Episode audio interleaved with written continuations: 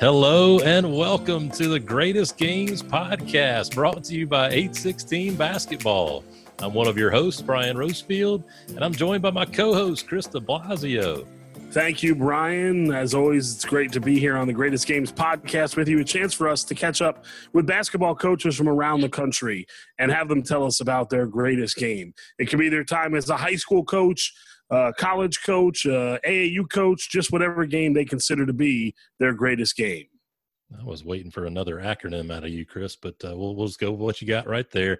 Uh, you know what? We're approaching our 50th episode and we're bringing out another big gun here for the Greatest Games podcast. Our guest today, he was a state championship winning high school coach, but you know him best as a highly successful Division One coach, including a 2017 trip to the Final Four Today we have South Carolina Gamecocks head coach Frank Martin. Coach, welcome to the podcast. What's up, boys? Great to be here with you. It's awesome to have you here, Coach. Uh, Coach, just before we get into it, I see your guy. Uh, it looks like your guy Udonis Haslem is hanging it up. Did he announce that he's done? I think they, they had kind of hinted at it that, that this was going to be his last year the other night in the final game, the final regular season game. Yeah, he uh, uh, when last summer uh, before he decided to do one more year, um, he he kind of let me think that I'm done. I'm gonna play one more, and and now moving on to to whatever the next chapter is. And uh, so I, I, know this. He he's he's done a lot in business in the community of Miami. Uh, uh, he's he's a community leader. Uh, he he uh, like I'll give you an example. Uh, one of his businesses is he's opened uh, a coffee shop uh, in the neighborhood he grew up in, like a Starbucks in a neighborhood that he grew up in, and uh, he only hires people from the neighborhood, and he trains them and employs them, and um, he's he's phenomenal, man. It's, it's to, to look back when he you know 15 years old, and and and to see the driven uh, always had a great heart and great family, great values. Um, uh, but to see the man that he became and, and uh, um, uh, just the drive to help and succeed, uh, it's uh, it's pretty powerful. He's going to keep impacting people in a positive way, whatever whatever he decides to do next. Yeah, I've always followed his career. When I was at South Carolina, he was you know playing in Florida, and and he worked his butt off to get to the league, and has now had a what 15 year career. And right, you can tell that uh, that he's a guy who has a great uh, a great drive and a great heart. But uh, I just figured I'd mention that because it's a little topical. But coach, why don't you take us through your resume, your coaching resume, and how you got to where you are now as the head coach of South Carolina? It's uh, it's one of those situations where um, uh, wanted to play college basketball, got cut, wasn't good enough. Uh, um, end up tearing up my knee a year after high school uh, while still trying uh, to get in shape to, to play college basketball. So then I just quit school in general. Uh, went to work full time. Uh, I've always had jobs, but now I committed to working at a bank full time. I'd taken my real estate license exam, and uh, my high school coach called me up and said, uh, uh, "What's?" I keep hearing that you quit school, and I said, "Yeah, I'm done." Uh, he's he's like, "No, you got to go back," and I was like, eh, "I'm just going to work and help my mom." And um, and he said, "Come by and see me." I still lived in the neighborhood, and, and uh, he said, "Come by and see me," and I did. And, and he was like, "You know, Frank, all these all these guys respect you too much, and uh, you you have too much to offer. Why don't you just help me coach?" I said, "Coach, I'm 19 years old. I'm I'm like miserable right now because my dream of playing just went out the window, and uh, I just want to make money and work and." And, and let's uh, uh, reminisce a little bit now. It's 1985. That's when South Beach first boomed. So uh, I'm working nights and, and working at a bank during the day. And I'm 20 years old, 19, 20. So, you know, where your mind is at at that time, time period. And, um, but I did. I said, all right, I'll come by. I'll help you out. And, uh, and away we went. And uh, uh, I fell in love with coaching. And uh, so a year later, I went back to college, uh, part time, worked, uh, got my degree, became a math teacher. Um, uh, in the summer of 2000, um, uh, decided to take a chance and moved to Boston. Took an assistant's job at Northeastern University to go work for Rudy Keeling, uh, who was honest with me when when he met with me. He said, "Frank, we have to win 16 games next year, or I'm getting fired. Um, if you don't want to come, don't come. But that's the situation that we're in." I said, "I'm in," and uh, I just I it was just time. I was tired of the. Uh, I think, you know, Brian lives it every day, uh, and I'll say it. He doesn't need to agree with me or make a comment on it, but the politics of public schools uh, on a daily basis had just worn on me. And I was in this inner city. I, I was in the same, you know, it's my neighborhood, and and and the power of uh, uh, what education is all about, which is teaching respect, discipline, work ethic values that you need to succeed had been pushed aside uh, to just get kids to pass a test so then the school can have a letter grade uh, that's a passing score. Uh, so uh, the, the, the, the, purpose of schools which i believe is the, the whole education uh, had been kind of pushed aside to, to politicize um, what exactly was taking place in the school and I, I got tired of, of that phoniness. There's no other way to word it. And, and I said, the heck with it. So I took the job, uh, making $28,000 a year uh, uh, and moving to Boston. And, um, uh, and we won 15, not 16. And that was, I took the job in late August of 2000. Uh, so first week in March, our season ends. We had 15 wins. A week later, uh, we're all fired. And you know they gave us two weeks pay and said thank you for everything. Good luck. Uh, appreciate it. And uh, you know maybe or cross maybe i'll pass or cross again one day. Uh, interviewed for a bunch of jobs. Couldn't couldn't come even close to sniffing a college job. Um, now is late april and uh, i was prepared to move back to miami and go back to school teaching and and high school coaching and uh, the AD, the athletic director, called me up, and uh, Ian McCaw's his name, and he said, "Frank, uh, come see me." And I did. He said, "Listen, I'm getting ready to interview two guys, and uh, one of which is Ron Everhart, and uh, I want you to meet with him. And my plan is to hire Ron, and my plan is to try and encourage Ron to keep you." Uh, I went to my old boss and I explained it to him. I'm I'm I'm one of those guys. My my life's around loyalty, and I went to the, my old boss that hired me that we had gotten fired, and I explained the phone call, and he was great. You know, he's passed away, tremendous human being, Rudy Keeling. You know, he said, Frank, here's the deal. At the end of the day, I'd rather you coach somewhere else, but they owe me two years, so at least I'm making money for the next two years. Uh, if that's the only job you can get, I fully understand. Don't don't be stupid. Take the job if, if that's the only thing you can get.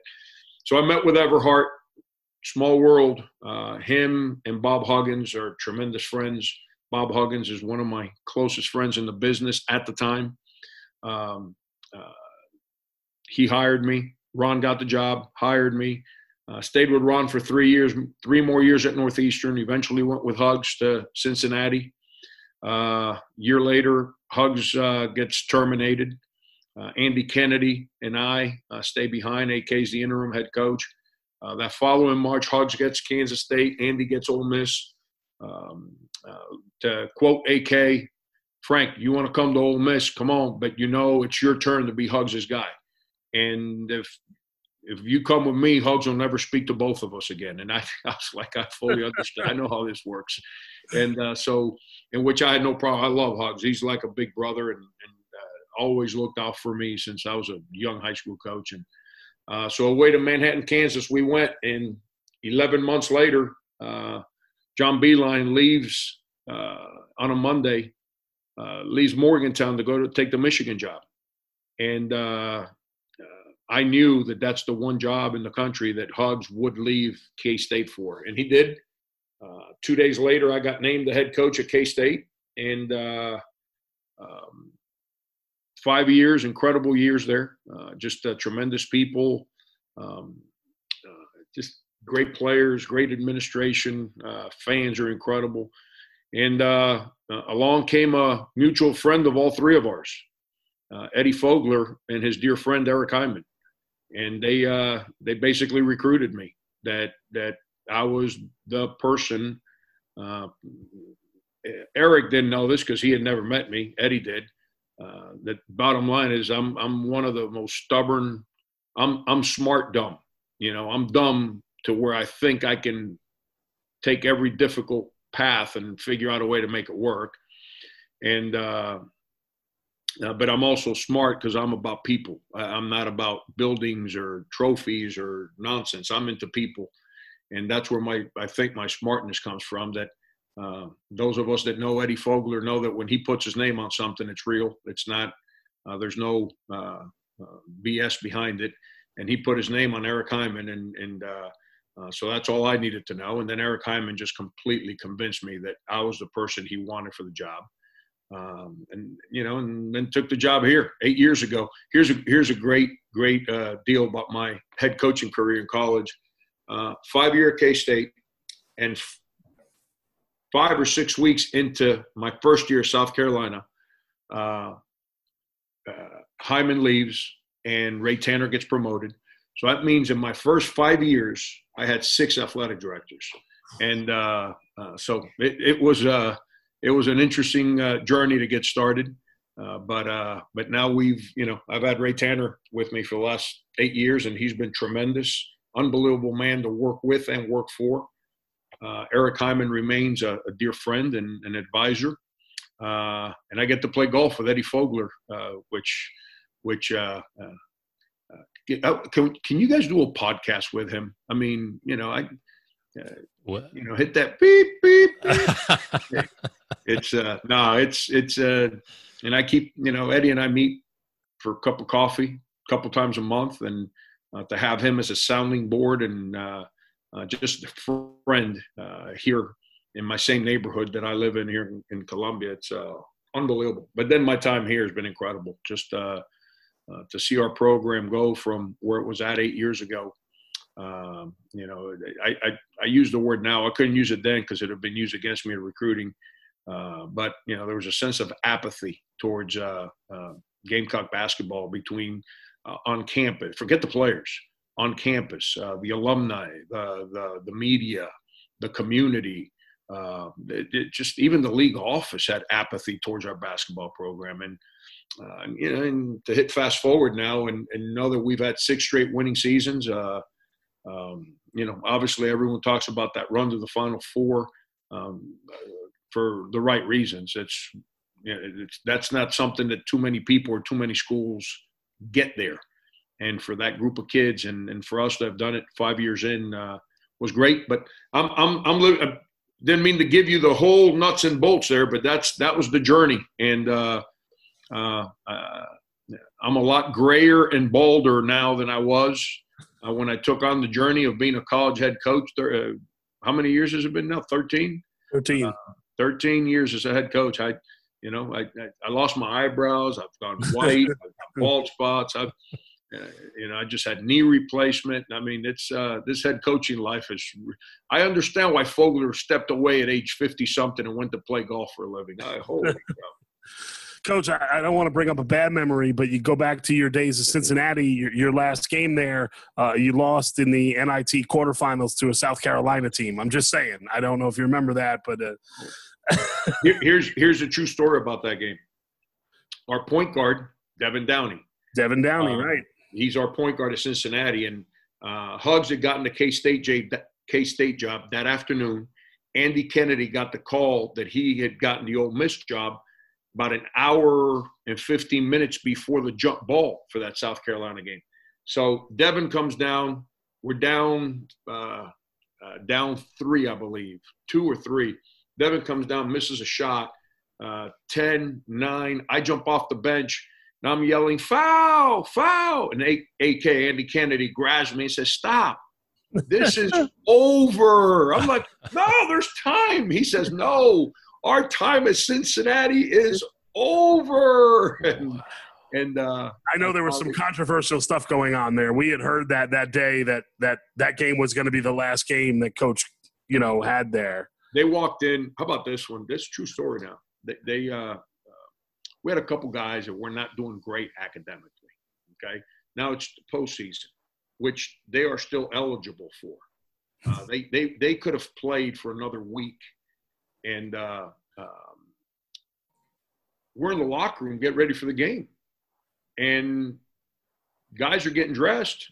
Administration walked in and took two of our starters, Jihad that's Muhammad, right. James White. Jihad Muhammad and Right James before the White. game, said, You two guys are off the court. You're not playing today. Like what? No, can't play today. And uh, um, so that's that's we kind of figured something was up uh, when they did that. And uh, uh, and then and then the game ended. We it was a heck of a game. I mean, South Carolina, you guys know, was real good. Renaldo Balkman, Tarence Kinsey, uh, uh, Tre Kelley. Uh, I can't remember the other guard they had that was really good on that team. I'm Rocky blank. Trice. There you go. Um, it- it's they were good, and uh, um, uh, was it Brandon Wallace, the shop Brandon block? Wallace. That's Yep. Yeah, they were good, and um, uh, it, and to lose two starters before the game, like just now that you guys are not playing, and then 45 minutes after the game ended, they announced Mick Cronin as a new head coach. So That's right, Coach Cronin. it, yeah. it was all planned. We, we were celebrating. There's a bar two blocks away from the, the Fifth Third Arena, and AK hugs me. We're all in there celebrating our new jobs. And then across the ticker, 45 minutes, we got out of there and got to the bar. 45 minutes later, it's across the ticker. Mick Cronin named head coach of Cincinnati. It's unreal. That was crazy. I like I said, I was a big. Uh, I was working for South Carolina at the time. I'm a big college basketball fan, and all that stuff was going on. That was a that was a crazy night. Brian, go ahead. Sorry. Yeah, that atmosphere though. I mean, people talk about the NIT, like that place was absolutely bonkers. We went to Tallahassee. Was it Tallahassee after that or before No, Tallahassee before, and then Before we flew that, Cincinnati. that? Just absolutely nuts. And I remember them hanging signs up there, you know, save AK and all that. And it's just fascinating to hear the, the backstory, the, the Yeah, bar down the yeah. It was unreal. Unreal. That night was we're we're standing the, the national anthem's being played, and AK standing there with his hand over his chest, and he says, "It's done." You know, I'm standing next to him. I'm like, "What are you talking about?" He says, "It's done." I said, "What's done?" He says, "Ole Miss offered me the job," and I'm standing there. You know, we're so happy that the year that we were through that year Cincinnati was incredible. Uh, but uh, could write a book just on that year alone. Oh, that's, that's absolutely incredible, Coach. You, you know, you know, I love you to death, and come in and watch practices, and I, I could just watch for days and days and days if I could make the time in my schedule to do it. But I want to go back to one of your answers earlier about your experience getting into high school, and you just fell in love with coaching. What Yeah. was it about coaching that just had you fall in love with it, and what really keeps you going now? Well, when you're when you're trying to play, um, you got no idea what coaching's all about. All you know is that somebody's being hard on you and holding you accountable, and and and sometimes yelling at you, and sometimes hugging you, and uh, and, and all you're trying to do is become a better player and help the team. You know, as a player, it's all you're thinking about. You're not thinking about, well, when I'm going to. At least I never did. Well, when I'm going to coach, blah blah blah. That, that- that never crossed my mind. Um, and uh, uh, when my high school coach asked me to come back and help, uh, I, I had no idea what coaching was like or what anything. And and I'll never forget the first time I was out there, like helping him work out the guys. I got in my car and left, and I was like, "That's pretty powerful." I'm helping other young people understand how to succeed, and and it's my neighborhood and it's so i'm helping the younger people i grew up playing at the park with. I'm helping and i was like i kind of like that. And uh, i came back the next day and loved it even more. And uh, it's it's uh, what's to this day brian it's you know winning and losing games you're a competitor you want to win it, you, you deal with the season it is what it is. But what gets you out of bed every single day is is that the the power that coaching it, it, it fulfills your inside um, because you're giving to try and help others find success. Uh, watching people improve, watching people grow. Uh, that's what it's about. I, I, I was in the gym today uh, talking to, to Seventh Woods, and I was talking about PJ Dozier. You know, because PJ now he's earned his way into the NBA, and and he's a like rotation player. Like he played the whole fourth quarter in overtime in a playoff game. That that means you don't do that because everyone else is hurt. You do that because you've earned somebody's trust to, to be a rotation guy. Uh, and um, uh, and I was telling Seven, I said, I couldn't be prouder because from freshman to sophomore year, he made a tremendous jump. And and his improvement was drastic. Just like Sindarius from freshman to senior year, his improvement was drastic. Uh, so it's uh, that's that's what I'm about. I'm about watching guys get better, watching guys improve, and I and I'll use seventh. I he didn't play in any games this past year, but where he was at when he showed up on campus last June, to how he was playing when we shut it down in early March in practice. Wow, wow, it, it was you know you sit there as a coach and you're like like there you go, there you go. That young man starting to figure it out and starting to have fun with what we're doing, and um, so I'm I'm. Uh, that's that's what I fell in love with. I uh, be honest with you, you can keep the games. I mean, I, I deal with the games because it's important to to so many people. Uh, you know, fans and uh, administration, and and obviously the players. Uh, I'm at that age now where I'm not, I'm not trying to chase the greatest one loss record in the history of mankind. I I mean, I, come on, I I'm just trying to keep some of the few hairs I got left on my head um, and you know, but uh, I, have been lucky. I've been a part of some incredible games, incredible journeys, incredible seasons. Uh, but the thing that that that continues to drive me to, to to try and do my job is is seeing the look on a young person's face when they start figuring stuff out, and uh, as they gain confidence, watching them stick those shoulders back and stick their chest out and and, and and attack things uh, uh, a different way than they used to. Coach, that, that brings me to, to my question is now you had about 15 years as a high school coach. You've had now 20 years in college coaching. Describe the difference. We and we've had college coaches and head coaches on this podcast. Describe the difference in the impact you can have on a on a high school kid and a college kid. How is that different? Uh, it's completely different. Part of it, it's the rules. Um, in college, you're limited as a coach as to how much time you can be around your players, because um, uh, you know everyone thinks that that they're around us for too long. We're going to impact them in a negative way because we're going to overwork them. I mean, what kind of society are we creating? Let's work less and expect to be more successful. I mean, it's uh, you know, it's. Uh, you know, I, last time I checked, the more you work, the better you get. It's not the other way around. But you know, we've created a society now where uh, we're too difficult on people and we demand too much and expect them to work. No, no, no, no. Have them work less and load management. I, who came up with that word? load management. That's what my knees feel every year that goes by and my weight goes up 10 pounds. That's the only thing that load management comes across for. Uh, but I always felt since I've been in college, uh, you create, you're more of an impact in the lives of young people uh, as a high school coach than you are as a college coach. Uh, they're they're more vulnerable because they're younger. They're not set in their ways. They're still uh, naive enough. They're trying to discover who they are.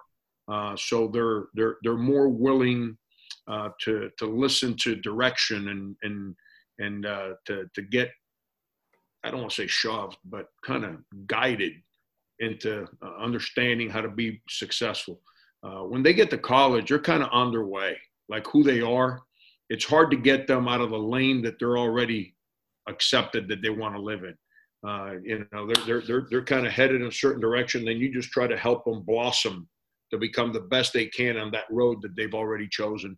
You know, when they're, they're ninth, 10th graders, uh, you can kind of help them. If they're on path A, you can still motivate them and get them to go to path B and change the direction that they're going in. But uh, um, but that that that goes hand in hand with with those two things. They're they're younger, so they're still.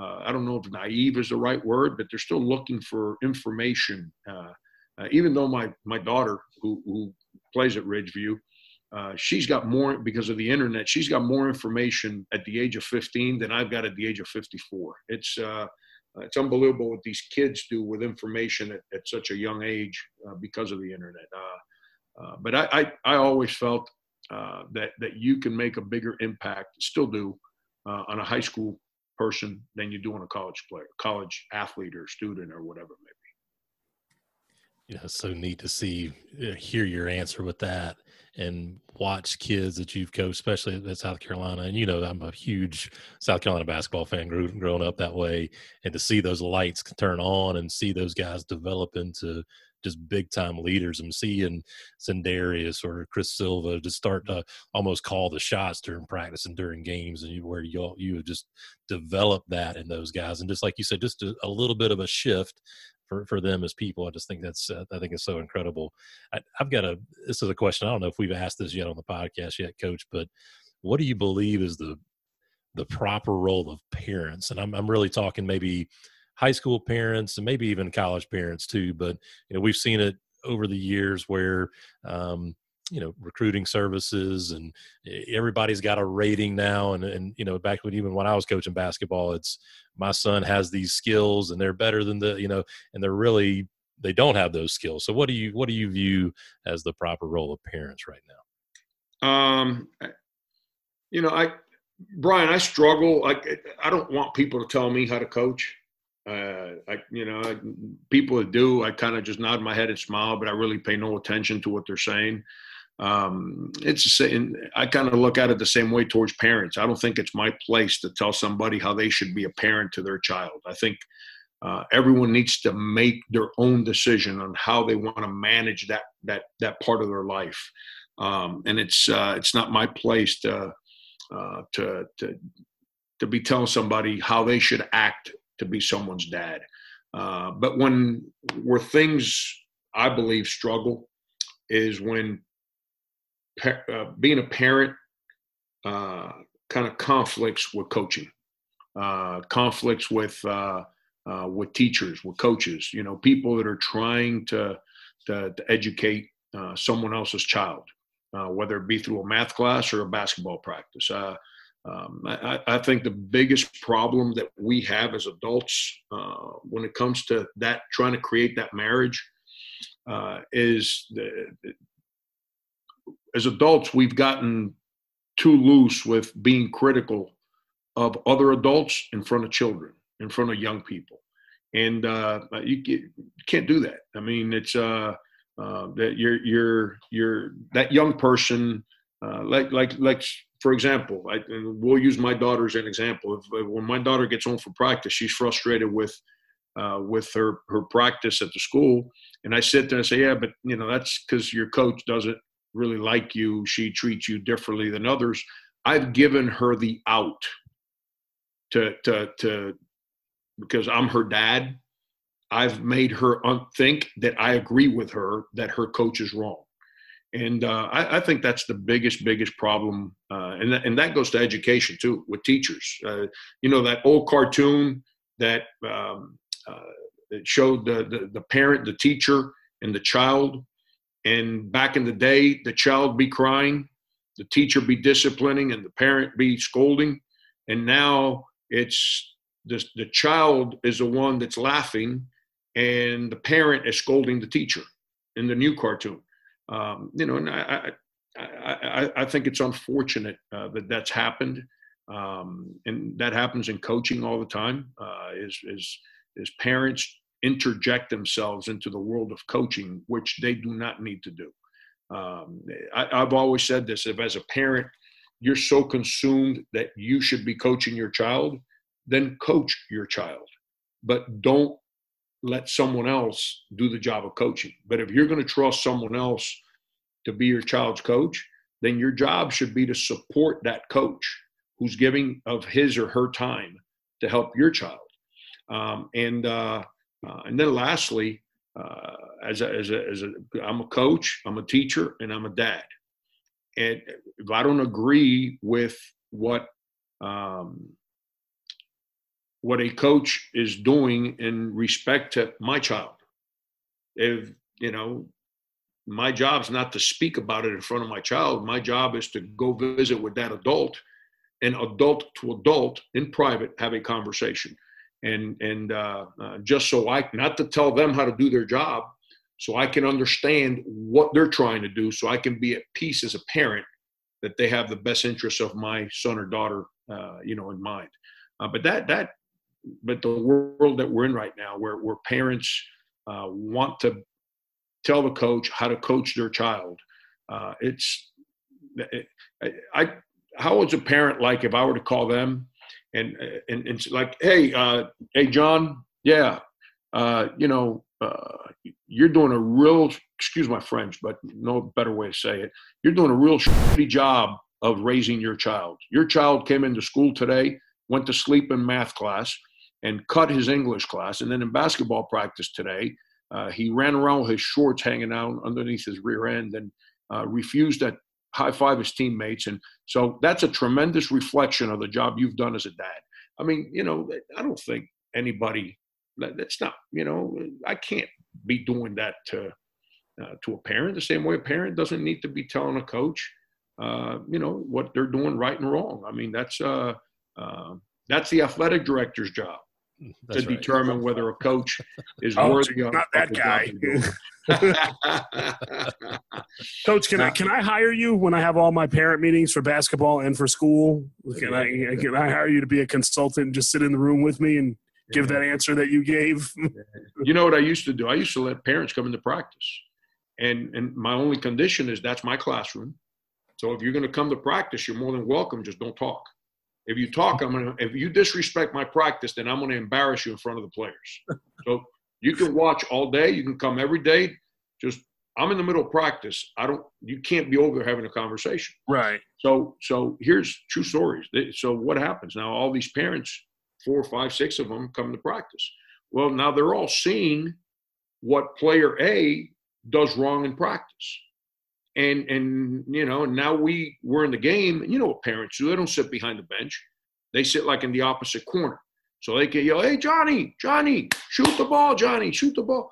Well now when i take johnny out of the game all the parents are all in the same area. They can't get up and say put my son in the game because they were all at practice and they know that that's what their son did at practice that guy that kid's son did at practice and he got taken out of practice. That's why he's being taken out of the game. So now they got to sit there and not say a negative word. Uh, so then it allows their child to play and, and to accept coaching. And it worked out for me. And I just, uh, I, it's something that uh, I've always remembered. Oh, I got to try that. Come to practice and watch your kid dog it. I, I'm telling you, it creates peer pressure amongst the parents because because now if, if if my son's the one that's dogging it in practice and I jump up during the game, I'm like, put my son in the game. Then you two guys are sitting there say, Frank, why don't you sit down? You were practice yesterday. You saw what happened. Let it go, man. You know? So it creates peer pressure to just shut up and support the team. I like that. Coach, if I don't know, I don't know if you're a big reader. I don't know if you're a voracious reader, but if you had a book to recommend to young coaches, what would it be? Hmm.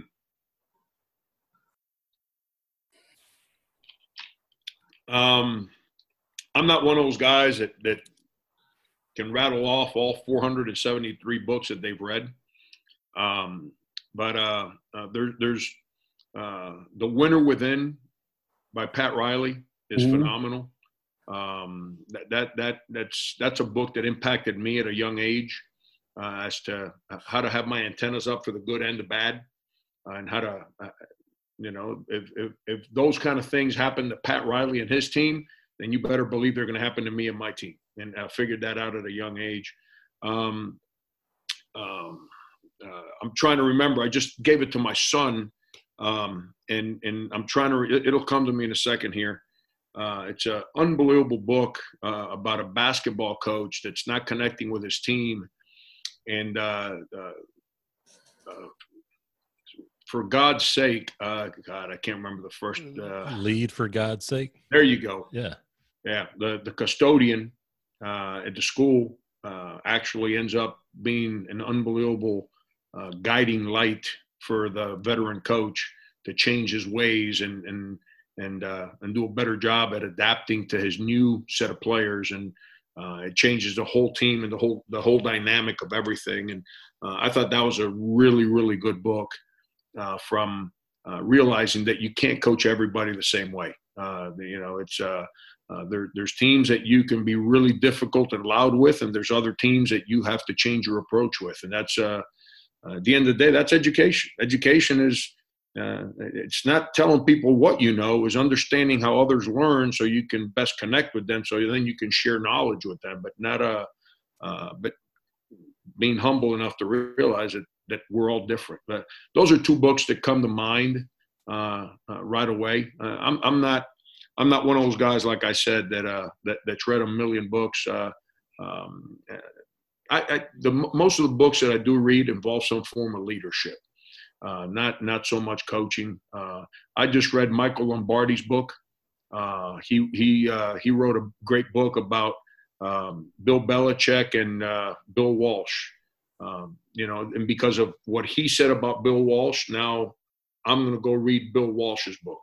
Um, it's uh, th- th- those are kind of books I read. Was it the one? Was it the Mike Lombardi one where he talks about how to put together an organization? Yes. Yeah. Mm-hmm. mm-hmm. I, I I'm, I'm telling you, that's how bad of a reader I am. That even the books I do like that I read, I don't remember their titles. I have that. I remember, I, I remember their content somewhere, and I read it. I, I read it like three or four years ago. I can't remember the name of it. Yeah. But yeah, Brian, it was Mike Lombardi's an NFL reporter, and, and it was how to structure an organization, whether it be a high school basketball team, a professional football team, just how you organize everything. It's really good. That's well, maybe between Coach and I, we can actually remember the books. I can remember the titles. I just can't remember the content a lot of the time. I feel like it's in me, but I can't really point to it. And so, anyway, maybe we can work together somehow. But anyway, all right, Coach. Uh, you know the name of the game, uh, name of the podcast is the greatest game. So at this point in the show, we'd love to hear about uh, a game or two, uh, the, the greatest game that you have ever been a part of. Man, I. I uh, you know, when you're a part of uh, in 16 years of high school basketball, eight state championships. Um, uh, you're part of some incredible high school games. Uh, and then in college, uh, when you work for someone like Bob Huggins, um, uh, you're you're around some incredible ball. Uh, when you're fortunate enough to make an Elite Eight at K State or, or, or, Final Four here in South Carolina, it means that once again you've been a part of some you know that, that I've been a part of some incredible games. And uh, uh, the games that immediately anytime that's that's said to me that just jump out uh, that that probably have impacted me the most is uh, um, in high school in 1987 uh, we're playing a team led by Chris Corchiani. And uh, my high school Miami Senior which is the winningest high school in the history of the state of Florida had gone through a drought. We had not been to the state final four since 1966 and now it's 1980. Now it's 1987.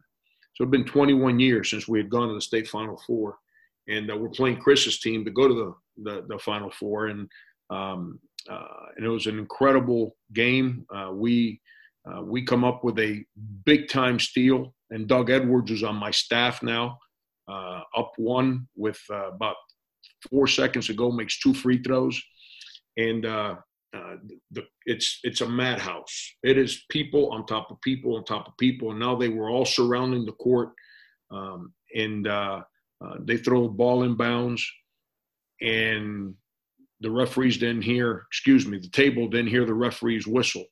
They had stopped the game because Miami Lakes, where Chris played had called a timeout as soon as they got the inbounds pass, uh, but no one heard the whistle, so they started the clock. Clock ran out, buzzer sounded the crowd, everyone rushed. They picked me up. Fans were picking me up, picking players up. Uh, here's here's how crazy it was. They picked me up and my shoes fell off, and then they clear the court because the, the referees basically said game's not over. You know, so they clear the court, and I'm on the sideline with no shoes on. My shoes were nowhere to be found. Uh, and then they they throw a ball in bounds. There's no three point line, so they couldn't make a three. They threw the ball in bounds, just heaved one up there, missed. They rushed the court again, and it was madhouse again. That that game was incredible. Did they um, take their socks off then? No, no, the socks were glued to my feet with the sweat they had. they, um, now, Doug Edwards, coach Brian loves my knowledge of stuff. Doug Edwards played at Florida State, correct? That's exactly right. For Pat that's Kennedy. Exactly that's exactly right. He, him, Rodney Dobard, Sam Cassell. Yeah, uh, Bob Sura. Charlie Ward, Bob Sura. Ward, there were some great Florida State teams in the early 90s. Yeah. Exactly right. Um, and, uh, uh, and then in college at K State, uh, my first year as a head coach, uh, we're playing Kansas. They're number two in the country. Kansas have beaten K State at K State 25 consecutive years.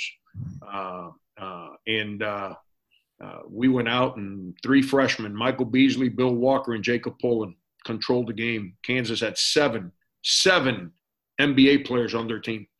And uh, those three guys controlled the game for us.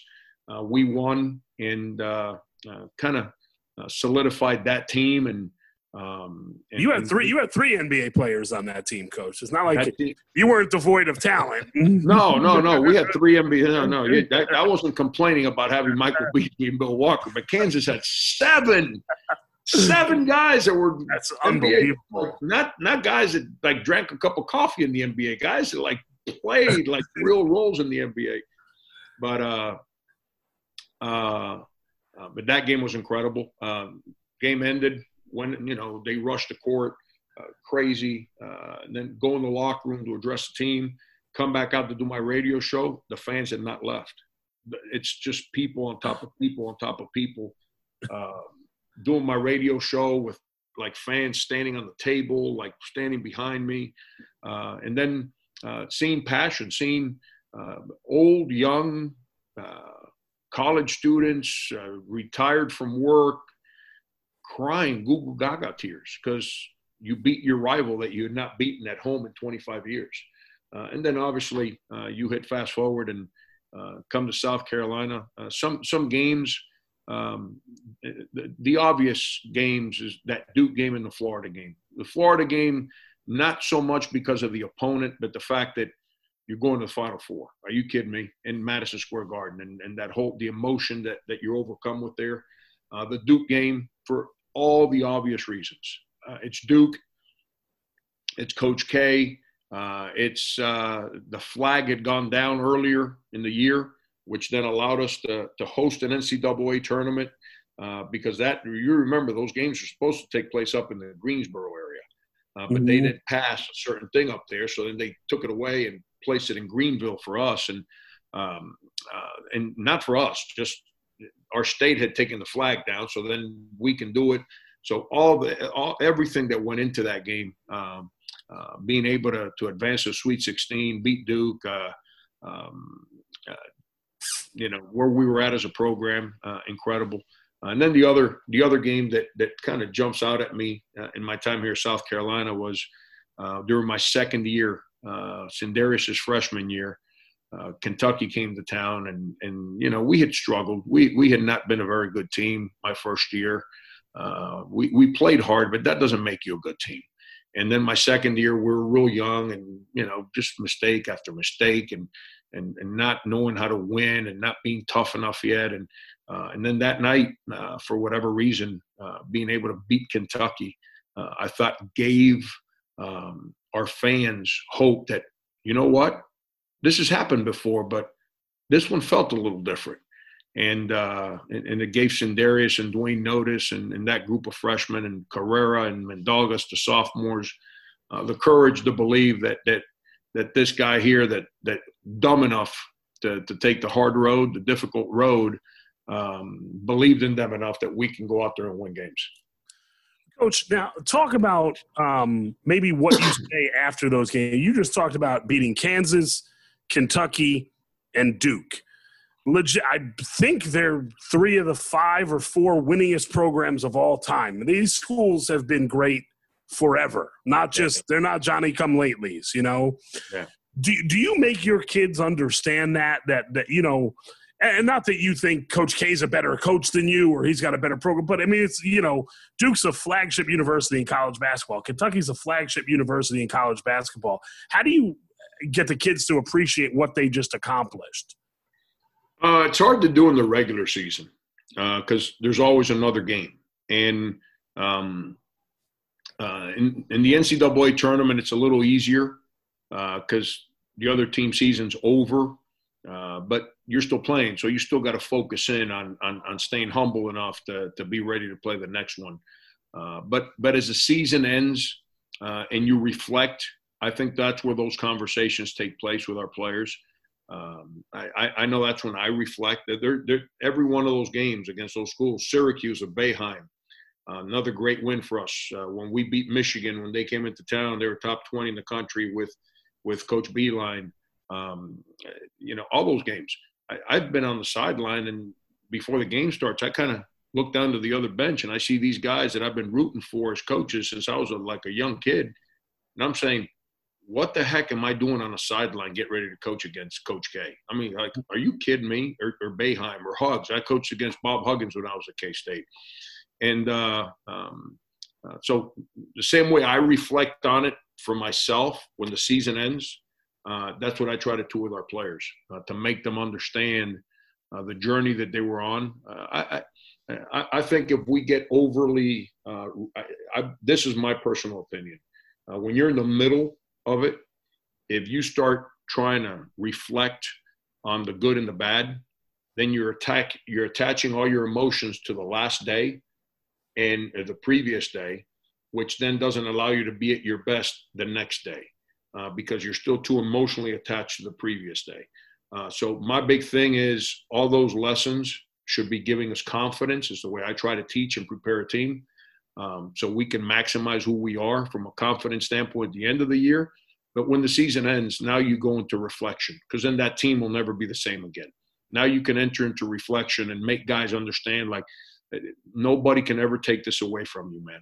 The, the way you took on this challenge and that challenge, uh, uh, you know, the, the way you guys stared down Duke, nose to nose, eyeball to eyeball, and and Duke gave you one of their better shots early in the game, and you guys didn't flinch, and and yet your your courage to stay together and and to go make bigger and better plays uh, to to overcome them in, a, in an elimination game uh, don't ever let anyone take that away from you. That's I usually do that more when the season ends in reflection. Mm-hmm. Coach, just a quick funny story, Coach. You talked about the national anthem and looking down there sometimes, right? You see Jim Boeheim or Coach Krzyzewski has, you know, seven, eight, nine hundred wins, whatever it is they have. Dave Odom told me a great story once when he first got to Wake Forest as an assistant in the 70s, and they're playing NC State with Norm Sloan. Uh-huh. And his head his head coach Carl Tacy says, don't look at Sloan during the national anthem. So you tell someone don't look, what are they going to do? They're going to look, and oh, Coach Odom says, I look down, and Norm Sloan doesn't look at the flag. He just stares at the opposing team the entire time, just to intimidate them. He said, I'm a brand new, my first college coaching job. And Sloan's just staring me down. hey, and here, here's, and, and may God bless their souls, both of them. But when Norm was the head coach of Florida, he'd do the same thing. He'd stare the opponent down while his wife was singing the national anthem, and she was awful, like awful. She, her, it was incredible how bad she was, but but they she'd sing it every game, and he'd stand there exactly what you're saying. He'd stare everyone down on the other side. It's uh, uh, old Coach Sloan, incredible. Coach, that Kentucky game did Calipari get tossed from that game? Yeah, yeah, I, I remember yeah. that game. That you know that just I think about those times, and again, I, I'm I'm I'm trying to take my glasses off as a as a born and bred South Carolina basketball fan, and it's just really hard to do. But I remember that night seeing him get tossed and thinking like, yeah, this this this Frank Martin guy, he's he's the guy, and I can't can't help but think you got Thornwell on that, on that group right there and then that, that group to be able to go to the final four in 2017 that had to just be it really had to be a marker for them but i'm almost thinking for you guys as a staff to be like oh we, we yeah yeah we can do this here at south carolina. And what you've been able to do here like you said six straight years of consecutive winning seasons and a final four has just been it's just been incredible. I just just had to say that as a as a gamecock fan. I appreciate it brian. You know it's been brian it's been a little frustrating because uh, uh, my fourth year we went to the nit and then uh, obviously fifth year NCAA Final Four.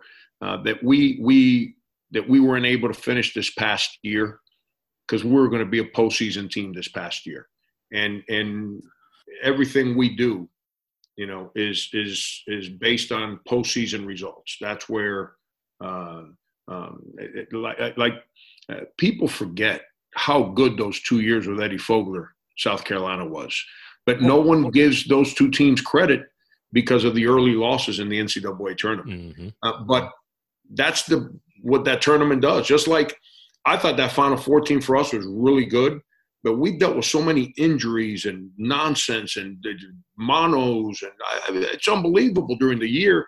It was hard for us to be consistent. And then coming down the stretch, I think we lost four out of six or something coming down the stretch, uh, where we played okay, but we still lost. But now you go to the Final Four run, and no one remembers the struggles of the regular season. But you know, with with the, the like I said, the opposite's also true. And uh, so I, I, wanted to get into postseason this past year, uh, just so everyone starts feeling uh, like here we go again. Because I really think that our team's pretty good again, and uh, uh, we we had to kind of rebuild a little bit uh, after the Final Four. Um, it, you know, losing PJ was kind of understood. I kind of prepared for that, but then not only we lose PJ, but we lost Rakym Felder. Uh, and then the transfer we took and Corey Holden got hurt and Hassani Gravett didn't pan out at the point. So we were trying to figure out how to play him best. And so that following year after the Final Four was just kind of, uh, you know, we lost too much. To, to, you know, we we just worked to survive that year, and we did. Uh, but it wasn't quite good enough to get into postseason. And uh, um, you know, and then the not this past year, not the season ended soon. The year before, uh, you know, we had a winning record, and I thought we we had a better NIT resume than three of the teams that got into the NIT. But for whatever reason, we got left out, and it is what it is. It's not it's not crying, not whining. It just we got left out, and uh, I remember late in the year we went into Missouri because uh, we're right in the in the. You you guys remember that Alabama game? We're right in right in it to um, to really flip the season and make ourselves an NCAA tournament team. And we got a lead against Alabama, and AJ Lawson comes up with the steal. And as he's going up to shoot the layup, he steps on the guy's foot, shreds his ankle. Now we lose him for the year. Now we end up losing that game and then go to Missouri the next game with seven players. We're in layup lines. We're a Division One basketball program. We got seven guys making layups and warm ups. I'm like, I'm like this. You walk in the locker room to address the team. There's only seven guys sitting there. I was like, oh my god. but but you know, it's uh, it's just the the hand we were dealt, and I thought the guys were great. The way they managed it to, to get to the finish line, and uh, so I'm excited. I think I think we got a chance to be a real good basketball team again. Um, you know, to, to, at what depth and what height, I got no idea. I just know that we got really good players and, and we got depth and and, and uh, uh, consistency and courage and all the ingredients that, that you need to uh, to have a good team. Coach, uh, you may have some work for your SID to do. I want to find out if there's any other current college coach that has a win against Kansas, Duke, and Kentucky. I'm trying to, I'm racking my brain here. Someone like Jim Boeheim might, but he's coached 147 years. so, but uh, you might be, you need to get your SID on that one. But we got one against, you know, Tony Bennett. Got one against uh, Syracuse. Yeah. Uh, got one against Michigan. Uh, we we we've beaten. I just I did something in my office because uh, uh, I don't think the successes that we've had get celebrated the way they should. Uh, and and and part of it is that we haven't had all these. We've had the one run in postseason play, but not multiple years in postseason. If you come in my office now, uh, I've put a basketball every time we've beaten the top 25 team uh, since I've been here. There's a basketball representing that game, and and there's like I don't know 14, 15 basketballs uh, set up across on a straight line across the, the, the line of the ceiling. And um, kind of stand there and look at it. And, you know, I, I was a part of every one of those. And I stand there every day. I walk in, I look at them, and I'm like, we've done all right. You know, we've done okay. We, we got a lot more to do, and, and we got to be a lot better. But up to this point, we've done okay. Coach, you're world renowned for some of the things you say and uh, your colorfulness. So we'll try to keep this as, as less colorful as possible. But if I asked Udonis Haslem, who played for you 20 years ago, and I ask uh, Justin Minaya, who's played for you these last couple of years. What's one thing, if you can, if you can narrow down to one, they would say that Coach Martin says all the time, like a phrase or a saying? Oh God. Um, it doesn't have to begin with F. It doesn't. No, that those I can give you like a hundred hundred of those phrases. I can give you right away. No, I, I um, get your head up I mean, that's something that that everyone that's played for me has heard me say it over and over. Um, uh, you're better than that. That's that's another uh, another line that I know I use a lot. Um, there's a uh, basketball terminology. Uh, uh, pass the ball. There you go. guys that hold the ball drive me crazy. Oh, so, the worst. So you, you you you come to our practice, you'll you'll hear me yell "pass the ball" like a lot. Uh, um, but I, you know, I I don't know. I, I some good ones. Those are good. Yeah, I, it's uh, um, there's there's listen. There you go. That's that's people want to know my pet peeve is is when someone's speaking and people don't pay attention. Somebody is actually trying to share knowledge with you to help you, but you don't care enough to listen, and and that drives me nuts. I, I think that's the uh, the two the two most selfish things is when someone's speaking and you choose not to listen, or when you have something to share and you choose to keep it to yourself and you don't you don't allow your voice to uh, to share information. So um, uh, those those are some things that are pretty consistent with uh, an everyday life around Frank in basketball. Uh, kind of goes. I love the "you're better than that." The listen, all of that, just coach, it's in line with who you are. My experience of you, and uh, one quick story as we wrap up here. I, we were at a practice, I don't know, it was four, five, six years ago. And one of our young coaches that was an assistant at Ridgeview at the time uh, came with us, and he's a head coach now at a, at a big school in South Carolina. But he was just young, kind of cutting his teeth, and he said, "You were you were teaching something, and it was really about." Uh, really self pity. Uh, I don't know what group it was. It was just kind of hanging their heads and just kind of giving up in a drill and and he said, you know, he looked at me and said, Coach, I don't, I, I, can't say what he's saying. I can't, I can't say it. I said, but but listen to what he's saying. He he is being 100% honest with these guys, basically saying, like you said, you're better than that. And you're doing it in a way that's getting through to the core of them. And just like you said earlier, just getting us to a little bit of a shift to get them out of their heads a little bit, get them out of their own way. And I just, anyway, I just I love the job you do. I love you as a as a coach and as a person, and just I can't thank you enough for for coming on the show. This is going to help a lot of people, and we put this out here. It's just I just can't thank you enough. absolutely, absolutely. I appreciate your words, Brian. It's uh, uh, we're all educators, man, and you know we we we we teach we we we try to inspire. Uh, I think all of us that been through it, we we comprehend that uh, the journey's kind of difficult. It's not a walk in the park.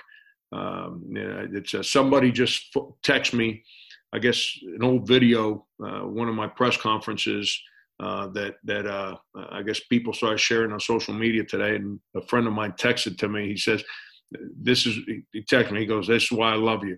It's that you know I said something along the lines like you know sometimes you get out of the bed in the mornings, you got the sniffles, you still got to go to work, or you end up on the unemployment line, and um, you know it's. Uh, uh, we, we, we, we, we understand those things. Uh, that's why we're the age that we're at. And, uh, and, and that's why we're in places that we're, we're always trying to share what we know with others and, and, and trying to get young people to comprehend that. And uh, uh, so it's, that's the journey. That's the fight. Um, you know, some people fight with their fists. Some people fight negativity uh, I fight to educate. I fight to get young people to listen and grow, and that's that's uh, those are my daily fights, and I guess that's why I'm great. You know, if I'm still fighting. I have black eyes, and you know, but you know, my nose can't be any bigger than it is already. So that's that's uh, uh, you know, that's that's that this nose here. That's the the kind of uh, the the Italian kind of side of the family from Spain. well and the good news is you get to kind of decompress with Coach Fogler. And you mentioned him earlier, and you know, like I said, we were approaching our our 50th episode. We are efforting. We are uh, we, we we might have uh, we'll see who our, our 50th uh, guest is going to be here. So we'll we'll see. We'll, remains that'd be great. But, but that'd be great. All right. Well, let's go ahead and wrap this one up here. And uh, Coach, again, thanks for coming on. But for my co-host Kris DeBlasio, I'm Brian Rosefield, and thank you for listening to this episode of the Greatest Games.